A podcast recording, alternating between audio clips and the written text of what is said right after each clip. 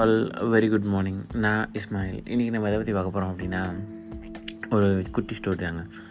ஒரு டிரைவர் வந்துட்டு காலிலேருந்து ஃபுல்லாக ஒர்க் பார்த்துட்ருக்கான் நைட்டு வீட்டுக்கு போகிறதுக்கு கிட்டத்தட்ட ஒருத்தவங்களை இறக்கி விட்டு ஒரு த்ரீ ஃபோர் கிலோமீட்டர்ஸ் வந்துட்டுருக்கான் வரும்போது பார்க்குறான் பின்னாடி ஒரு பேகு சரி யார் பேக்டான்னு பேக்கை திறந்து பார்க்குறான். பேக் ஃபுல்லாக காசு.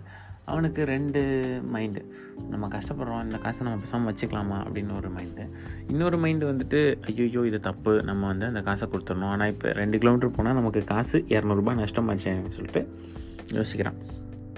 யோசிச்சுட்டு பரவாயில்ல இது அவங்க எவ்வளோ கஷ்டப்படுவாங்க இந்த காசு இல்லாமல்னு சொல்லிட்டு வேகமாக அந்த இடத்துக்கு போய் அந்த காசை கொடுக்குறான். கொடுத்தோன்னே அவங்க சொல்கிறாங்க இது சீரியலுக்காக நாங்கள் அடித்த ஜெராக்ஸ் பணம் தான் இது. ஒரிஜினல் பணம் இல்லை அப்படின்றான். உடனே இவனும் சரி போ அப்படின்னு சொல்லிட்டு கொடுத்துட்டு வந்துடுறான். வந்துட்டு அவன் வீட்டில் வந்துட்டு அவன் ஒய்ஃப்ட்ட சொல்கிறான் நான் தேவையில்லாமல் வந்துட்டு இந்த காசை வந்துட்டு வச்சுருந்துருக்கலாம். இந்த காசை நான் வந்து கொடுத்தனால நான் வந்து பாருங்கள் ஜெராக்ஸ் போனோன்னு சொல்லிட்டு என்னை சொல்லிட்டாங்க.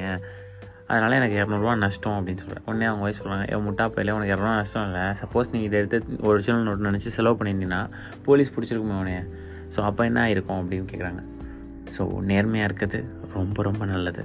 நேர்மையாக இருக்கிறது இன்றைக்கி ஹெல்ப் பண்ணலன்னா கூட நாளைக்கு ரொம்ப நாளைக்கு நம்மளை நிம்மதியாக இருக்க வைக்கும். அவ்வளோதான் ஸோ நேர்மையாக இருங்க. எவ்வளோக்கு எவ்வளோ நேர்மையாக இருக்க முடியுமோ அவ்வளோக்கு எவ்வளோ நேர்மையாக உங்களுக்கு நேர்மையாக இருங்க. அது போதும். தேங்க்யூ மக்களே. பாய்